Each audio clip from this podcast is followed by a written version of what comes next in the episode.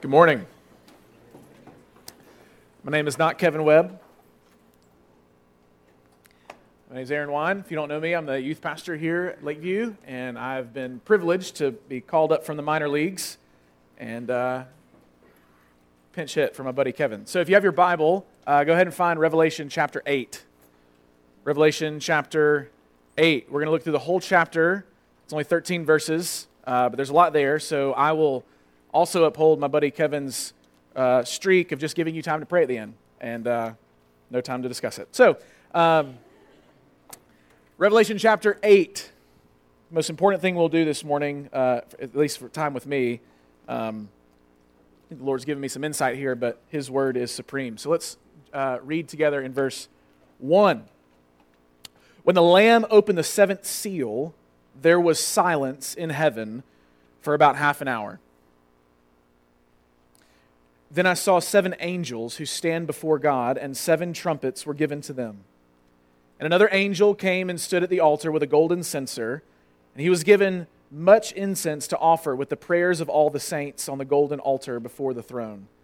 And the smoke of the incense with the prayers of the saints rose before God from the hand of the angel. Then the angel took the censer and filled it with fire from the altar and threw it on the earth and there were peals of thunder, rumblings, flashes of lightning, and an earthquake. Now the seven angels who had the seven trumpets prepared to blow them. The first angel blew his trumpet, and there followed hail and fire mixed with blood, and these were thrown upon the earth. And the third of the earth was burned up, a third of the trees were burned up, and all green grass was burned up. The second angel blew his trumpet, and something like a great mountain burning with fire was thrown into the sea, and a third of the sea became blood. A third of the living creatures in the sea died, and a third of the ships were destroyed. The angel, the third angel blew his trumpet, and a great star fell from heaven, blazing like a torch, and it fell on a third of the rivers and on the springs of water. The name of the star is Wormwood. A third of the waters became wormwood, and many people died from the water because it had been made bitter. The fourth angel blew his trumpet, and a third of the sun was struck, and a third of the moon, and a third of the stars, so that the th- third of their light might be darkened, and a third of the day might be kept from shining, and likewise a third of the night. Then I looked, and I heard an eagle crying with a loud voice as it flew directly overhead Woe, woe, woe to those who dwell on the earth at the blasts of the other trumpets that the three angels are about to blow. Let's pray before we go any further. Oh God in heaven, you are holy, holy, holy. All creation is full of your glory. The heavens declare the glory of God, and the skies above proclaim your handiwork. And we see your glory in creation, but we see it most supremely in the person of your Son, Jesus Christ. And Lord, I pray that as we read your word, inspired by the Holy Spirit of God, you might give us eyes to see illuminate the eyes of our hearts, and transform us to be more and more made into the image of Jesus. I pray as we read this confusing, bizarre chapter in this apocalyptic, symbolic, powerful book of Revelation, you would help us to make much of Christ, to see the reality of our future, that it is secure in your sovereignty. You would give us great encouragement to walk by faith as we await your return. We ask all this in Christ's name. Amen. There have been plenty of times that I've been stunned into silence.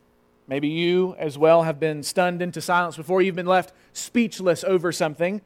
Beautiful reasons, right? Eight and a half years ago, I saw my then fiance walking down the aisle as my soon to be bride, and I was stunned. And for somebody who loves to talk, that's a big feat. I was speechless. I saw something so amazing, so beautiful. There was so much wrapped up in what's about to take place. And then just a little over a year ago, right, seeing my son born, seeing him in the world for the first time, I had no words to express. I was stunned into silence. There may be exciting reasons, like when my parents surprised me one year for Christmas with an iPod Touch. I'm sure you can join me with that kind of memory. We all probably have stories like this where we were left speechless. We didn't know what to say.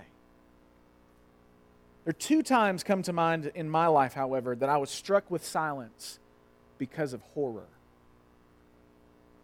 The first was on my honeymoon when we went to the Museum of Fine Art in Boston. We got to see so many wonderful things, but this was in 2013, two years after uh, the earthquake and tsunami hit Japan.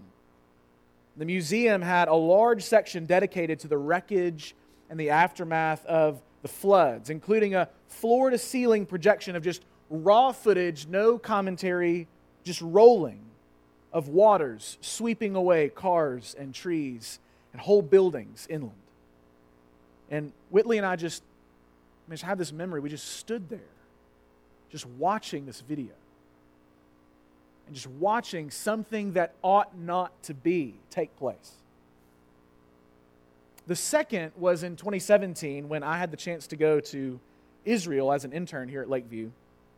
And we had the chance to go to Yad Vashem, which is the World Holocaust Remembrance Museum in Jerusalem.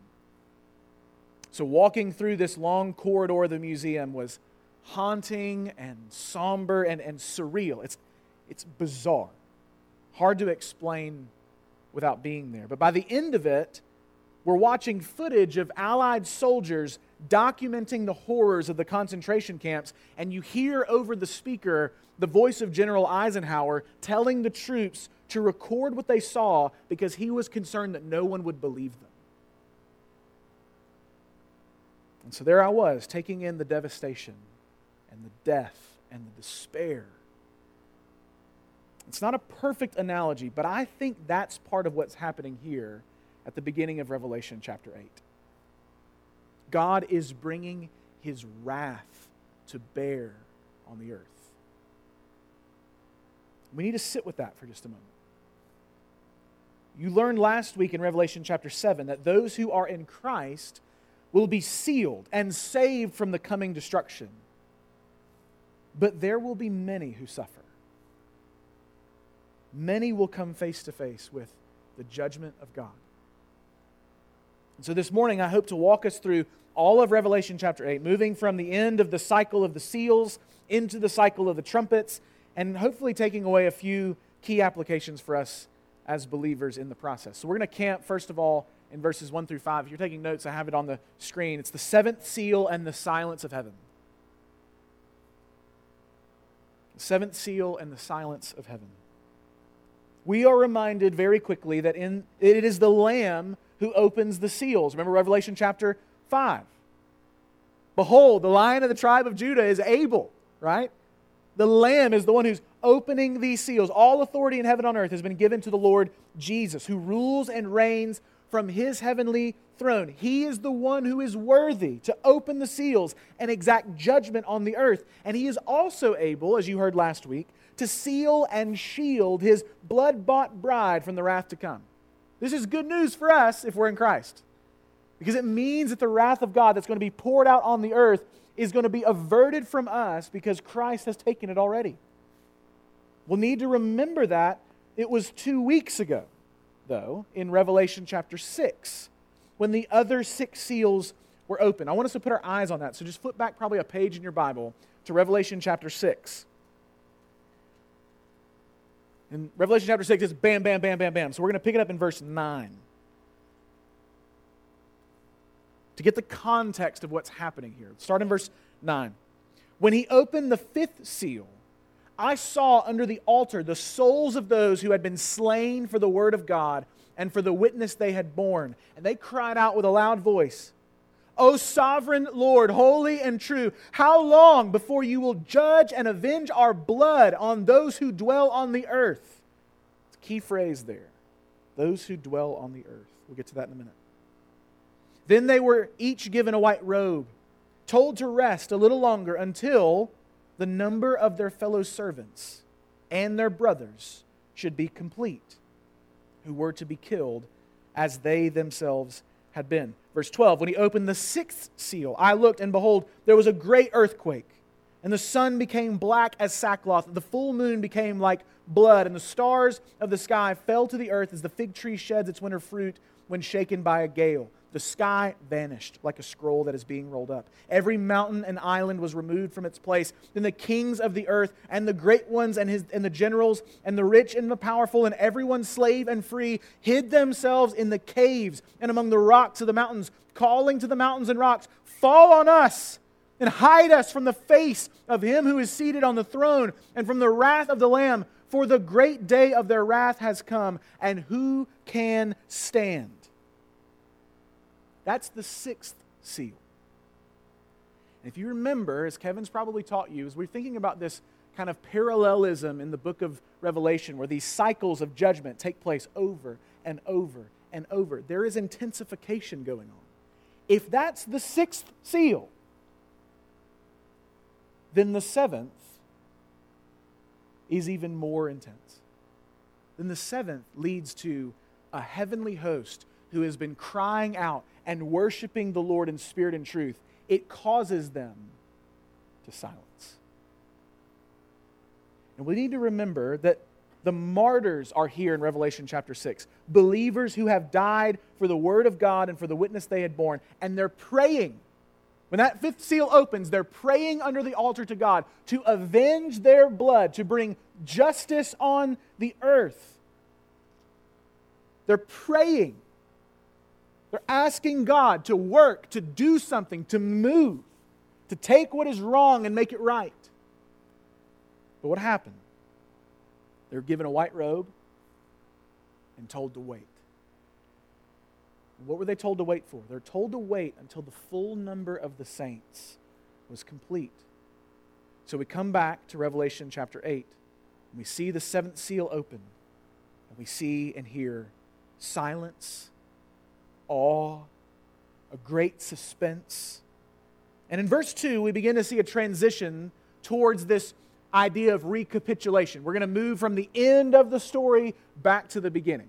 We're going to do this over and over, right, through the book of Revelation. Right? So today we're going to talk about the first four trumpets. Uh, in a couple of weeks, you'll talk about the bowls, and you'll go to the next thing. Seven angels are handed trumpets. Then another angel came with a censer filled with the prayers, don't miss this, of all the saints. Revelation 8, this angel comes before the Lord with a censer full of the prayers of not just the saints of Revelation 6, but the full number. All the saints are here. And their prayers were like incense before God, a pleasing aroma and a worthy offering. And the first big takeaway of this passage for you and for me as Christians is that God hears and receives our prayers. This is like Christianity 101, but it's really easy for us to forget that the Creator God, who has no obligation to make himself known to us, much less listen to us, has seen fit in his kindness to have an open ear. And when you speak, you have his attention. When you pray, he hears you. Why? Because they're a pleasing aroma to him. They're offered with heavenly incense, Revelation tells us. Look at verse 3. Angel came out and stood at the altar with a golden censer. He was given much incense to offer with the prayers of all the saints. So John makes a distinction between the prayers of all the saints and the incense that it's brought with. Something, or better yet, someone has transformed our prayers so that God might receive them. Hold your place in Revelation and flip on back to Romans chapter 8.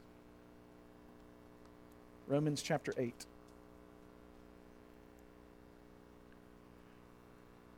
When Christians pray, God hears their prayers.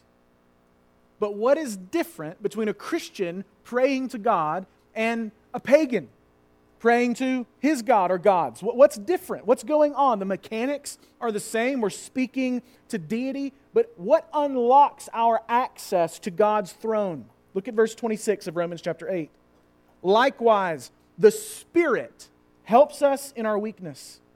For we do not know what to pray for as we ought, but the Spirit Himself intercedes for us with groanings too deep for words. And he who searches hearts knows what is the mind of the Spirit, because the Spirit intercedes for the saints according to the will of God. So don't miss this. When you pray, the Spirit is praying with you, the Spirit is praying for you, and you can trust that what the Spirit brings to the throne of heaven is always right and always good because the will of the Spirit is the will of God. Drop down to verse 34. Who is to condemn? Christ Jesus is the one who died. More than that, who was raised, who is at the right hand of God, who indeed is interceding for us. So when you pray, you always have two prayer partners the Spirit of God and the Son of God. Every time you pray, every time you go to God's throne, Hebrews tells us we have the ability to go in boldness, to have confident access before the throne of grace, to find mercy and grace in our time of need. Why? It's because you're indwelt with the Spirit of Christ, and the Son, Christ Himself, is receiving those prayers and interceding for you. It's not you. You don't know what to pray for as you ought. None of us do. We always have mixed motives and, and wrong intentions and desires that we think we want to have filled, but in the end would lead to our ruin because our hearts are deceitful and sick. But the Spirit of God and the Son of God prays when we pray, and God hears. And like incense mixed with an offering, it's a pleasing aroma to God's throne. All right, back to Revelation chapter 8. How does God respond? How does He respond to these prayers? The prayers for justice and vengeance and righteousness to rule and to have the blood of the believers avenged. He dispatches the angel to take that censer, fill it with fire from the altar, and throw it on the earth. We don't have time to turn there, but in Ezekiel chapter 10, Ezekiel sees a vision of a man grabbing handfuls of burning coals and scattering them over the city of Jerusalem. And the, the vision, the angels and the living creatures are surrounding them, but ultimately in the vision, the glory of God leaves the temple.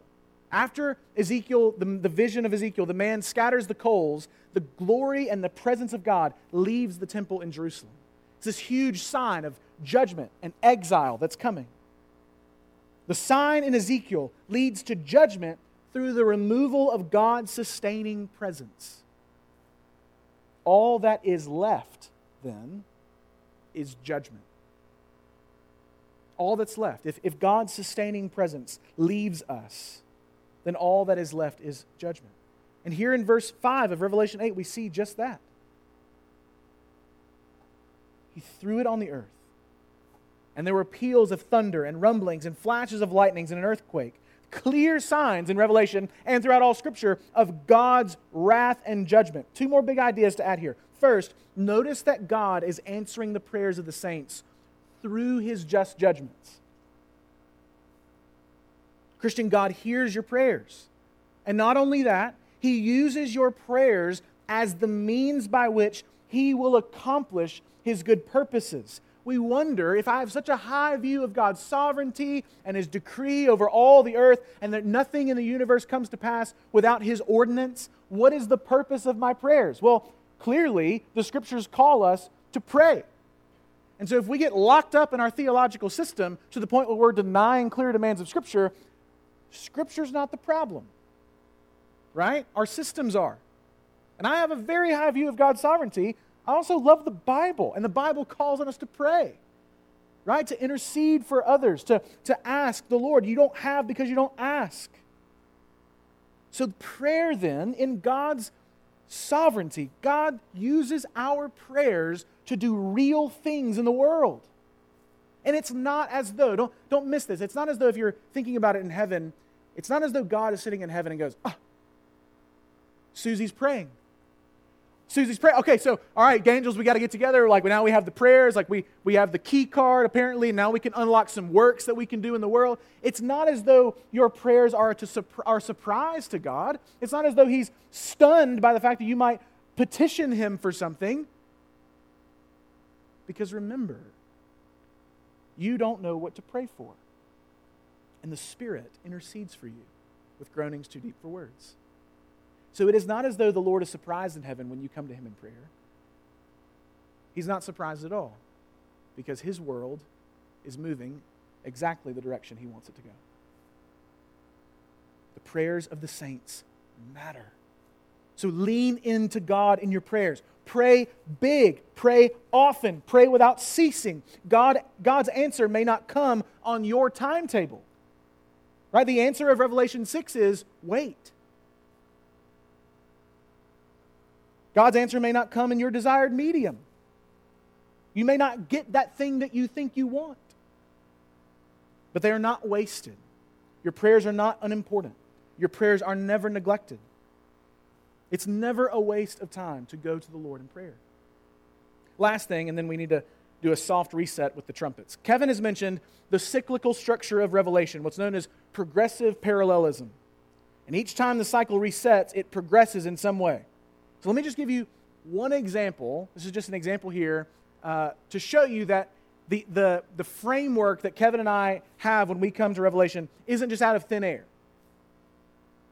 So in verse 5, it tells us that there were peals of thunder, rumblings, flashes of lightning, and an earthquake. These are clear signs of God's judgment on the earth, clear signs of God's wrath. But there is synonymous and more intense language in chapter 11 and in chapter 16. And there's less intense but synonymous language that is similar to this in chapter 4. Let me just read. In chapter 4, verse 5, it says that there's lightnings, sounds, and thunders. And here in verse 8, there's, uh, in verse 5 of chapter 8, there's thunders, sounds, lightnings, and earthquakes. In chapter 11, there's going to be lightnings, sounds, thunders, quaking, and great hail. In chapter 16, there's going to be lightnings, sounds, thunders, quaking, and great, great hail. You see the point I'm trying to make? Every time this cycle gets to the end, something more intense is taking place over and over and over. But it's the same vision, it's the same event, it's the same wrath. Just a little example showing you how our understanding of the structure of this book is not an oddly concocted thing, but a faithful interpretation of John's incredible vision. Okay, we got to move forward because it's we're already late. Okay. Um, second point this morning: the trumpet plagues and the warnings of wrath. The trumpet plagues and the warnings of wrath. When we get to verse six, the angels are ready. The seven angels that receive trumpets in verse two are now ready to blow their trumpets. Now, just think Bible here. Trumpets are used primarily for warning. When you hear a trumpet, it perhaps is the trumpet before a great battle, for a great war, or the trumpets in our own day. Right? We hear trumpets. Usually it's on Wednesdays because they're checking the weather emergency system to make sure it works. But if you hear that trumpet, if you hear that siren in our community, we know danger and destruction is coming. Trumpets are given and used to warn. As you just heard from the reading, these first four trumpets sound oddly familiar if you're familiar with the plagues of Exodus, but even more intense. That's clearly intentional. Remember the story of the Exodus. The people of God there at the beginning of Exodus were enslaved, they were oppressed, they were being crushed by Pharaoh. And so they cried out in prayer for justice and for righteousness and for God to remember his covenant promises to Abraham, to Isaac, and to Jacob. And God heard their prayers. And his response was the salvation of his people through the judgment of the wicked. But each time a plague fell upon Egypt, the offer was given let my people go, and the plagues will stop. But Pharaoh never really relented, did he? Even at the very end, when he let the Israelites go after the death of all the firstborns in Egypt, his repentance was proven to be false. He quickly ran after Israel with his great army and ultimately met his demise by the hand of God, crushing them in the Red Sea. These trumpets in Revelation and the judgments that are tied to them function in a very similar way to the plagues in Exodus. They themselves are judgments, but they point to an even greater threat of an outpouring of God's wrath. And as you will study in more depth next week, those who hate God, like Pharaoh before them, will refuse to relent. They will not repent.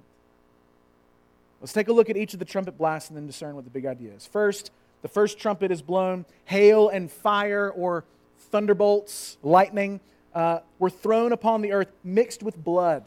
That's the image. And the result is that vegetation is decimated, along with a third of the earth and the trees. Second, something that reminds us of a volcano, right? A mountain on fire was thrown into the sea, and a third of the oceans became blood, and a third of the creatures and ships were destroyed. Third, a great star, perhaps a meteor, fell on the earth, poisoning a third of the waters that humans could drink. And these three trumpets all connect as devastation and hardship in the natural world. So instead of tying each trumpet to a specific historical event, it makes sense to understand that natural phenomena that brings about toil and strife for God's image bearers on the earth is, in a very real sense, a warning and a judgment. When we live in a world and experience the fallenness of that world, it's meant to produce something in us. It's not just there, it's not just an accident, it's not just random. God is using the brokenness of the world to actually produce in us something. For Christians, we recognize that it's to lead us to repentance. We recognize the brokenness of this world reminds us of the brokenness of our own hearts because of sin. But for those who are outside of the covenant of grace, for those who are outside of Christ, their hearts are hardened. They become bitter. They become full of despair. Or they become proud and full of arrogance and think that they have the capacity to do something in the cosmos that would right the wrongs that exist. I'm not saying that we don't have a God given call to be good stewards of the earth. But I am saying that as Christians, when we see the brokenness of the world, our immediate application is not, what can I do better? The immediate reaction is, God is righteous. I'm not. One day this will be made right. And the hope that I have for my own soul to be glorified with Christ when he returns is the same hope that I can have for this creation.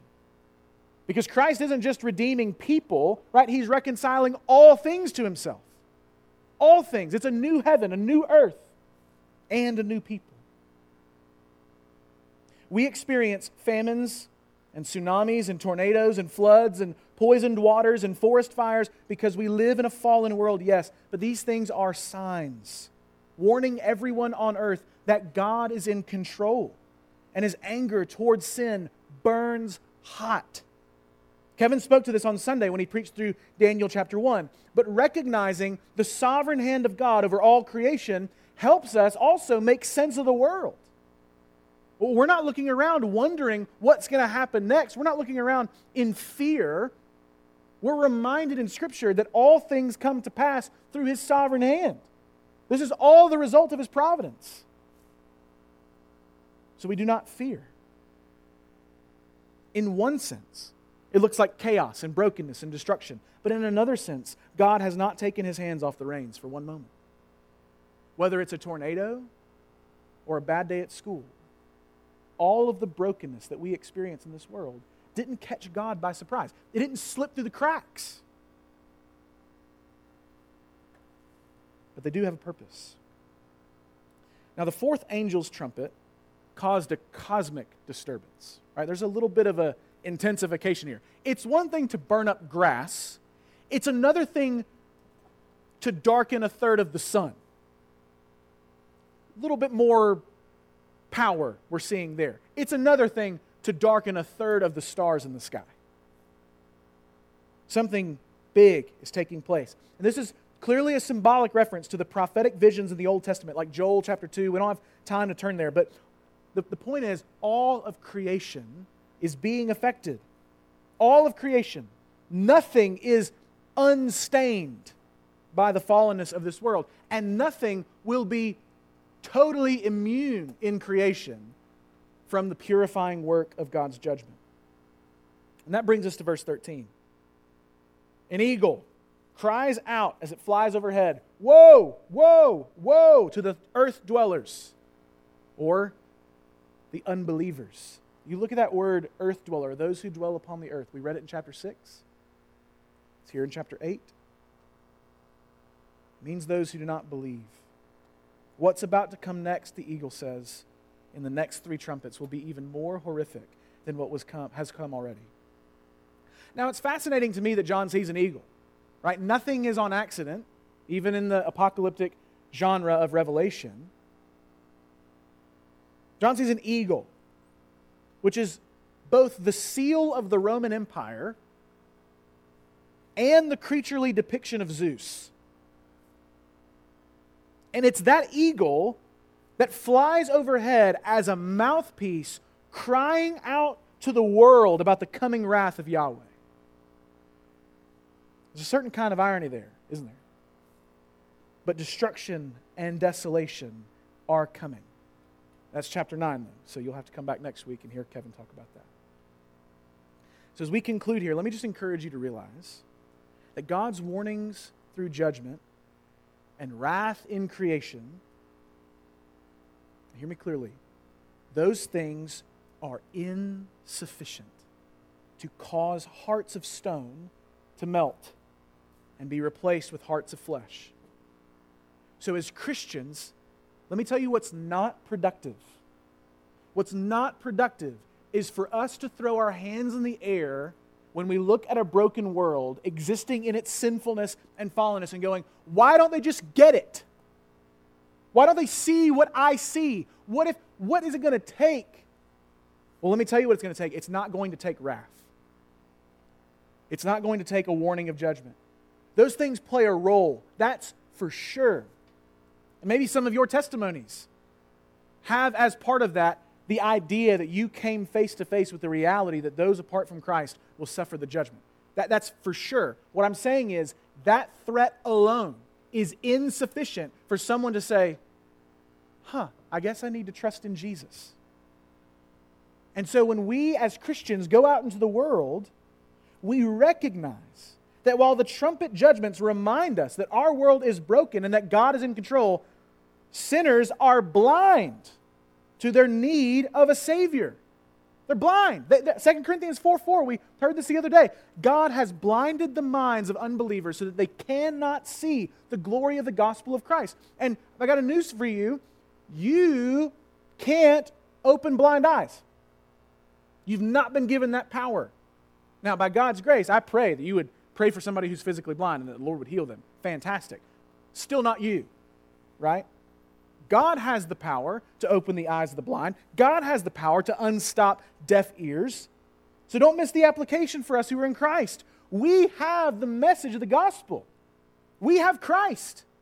We have the, uh, the ability to go and interpret the brokenness of the world and the life of the unbeliever in a way to show them not the judgment to come, but the life that's offered, the freedom that's offered. We do this in order to point them to the Savior. And that Savior, if they do not repent, will become the judge. We're all probably we're about to probably head out of town in a couple of weeks. Right? You have finals coming up. And my prayer is that this chapter would be a sober reminder that one day we will be struck with silence at the wrath of God poured out in full force against the wicked. Like, I, I get, I, I, I wholeheartedly affirm the sufficiency and the authority and the clarity and the inerrancy and the power of God's word. I, have no doubt in its capacity to tell the truth. But if I am not stunned when I think about the reality of judgment, I have not come to this word with open eyes. And students, you can say, I believe the Bible, I believe God's word, I believe in the gospel. And I'm not saying you have to have some kind of ecstatic emotional response, but heaven was silenced over this. I mean, they have lived their whole life in sinless perfection, worshiping the throne, and they won't they weren't silent then. But this, this judgment, this seal that's being broken, that caused them to be stunned into silence. And all I'm saying is, if we don't feel something that causes us to shudder when we think about friends and family members and coworkers and neighbors and students and people we see on the street who, apart from Christ, will be doomed to despair and destruction and wrath. We don't understand judgment. But if we understand judgment, we will more clearly treasure the good news of the gospel. That that judgment has been taken from us and replaced with life. And you and I, as we go our separate ways, can be stunned at the infinity of God's anger towards sin,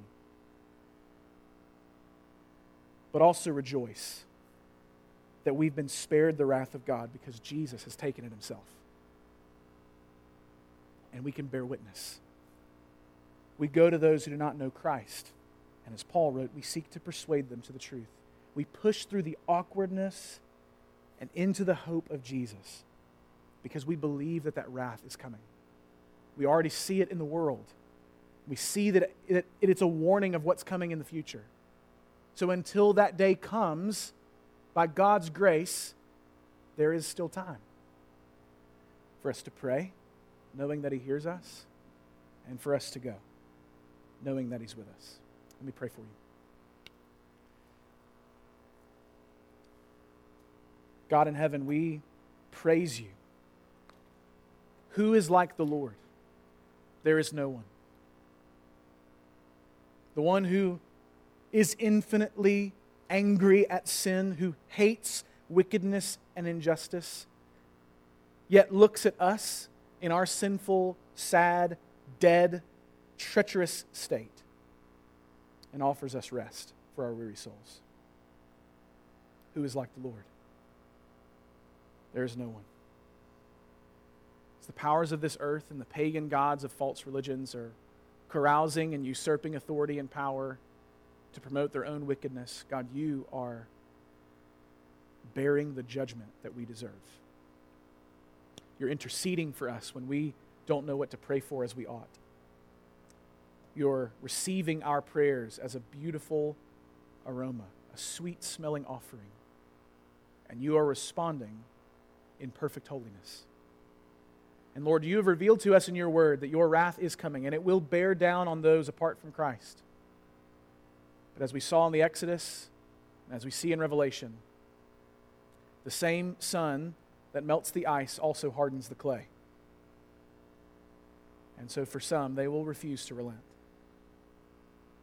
But God, we pray that we might go as the hands and feet of Jesus with the aroma of Christ on us,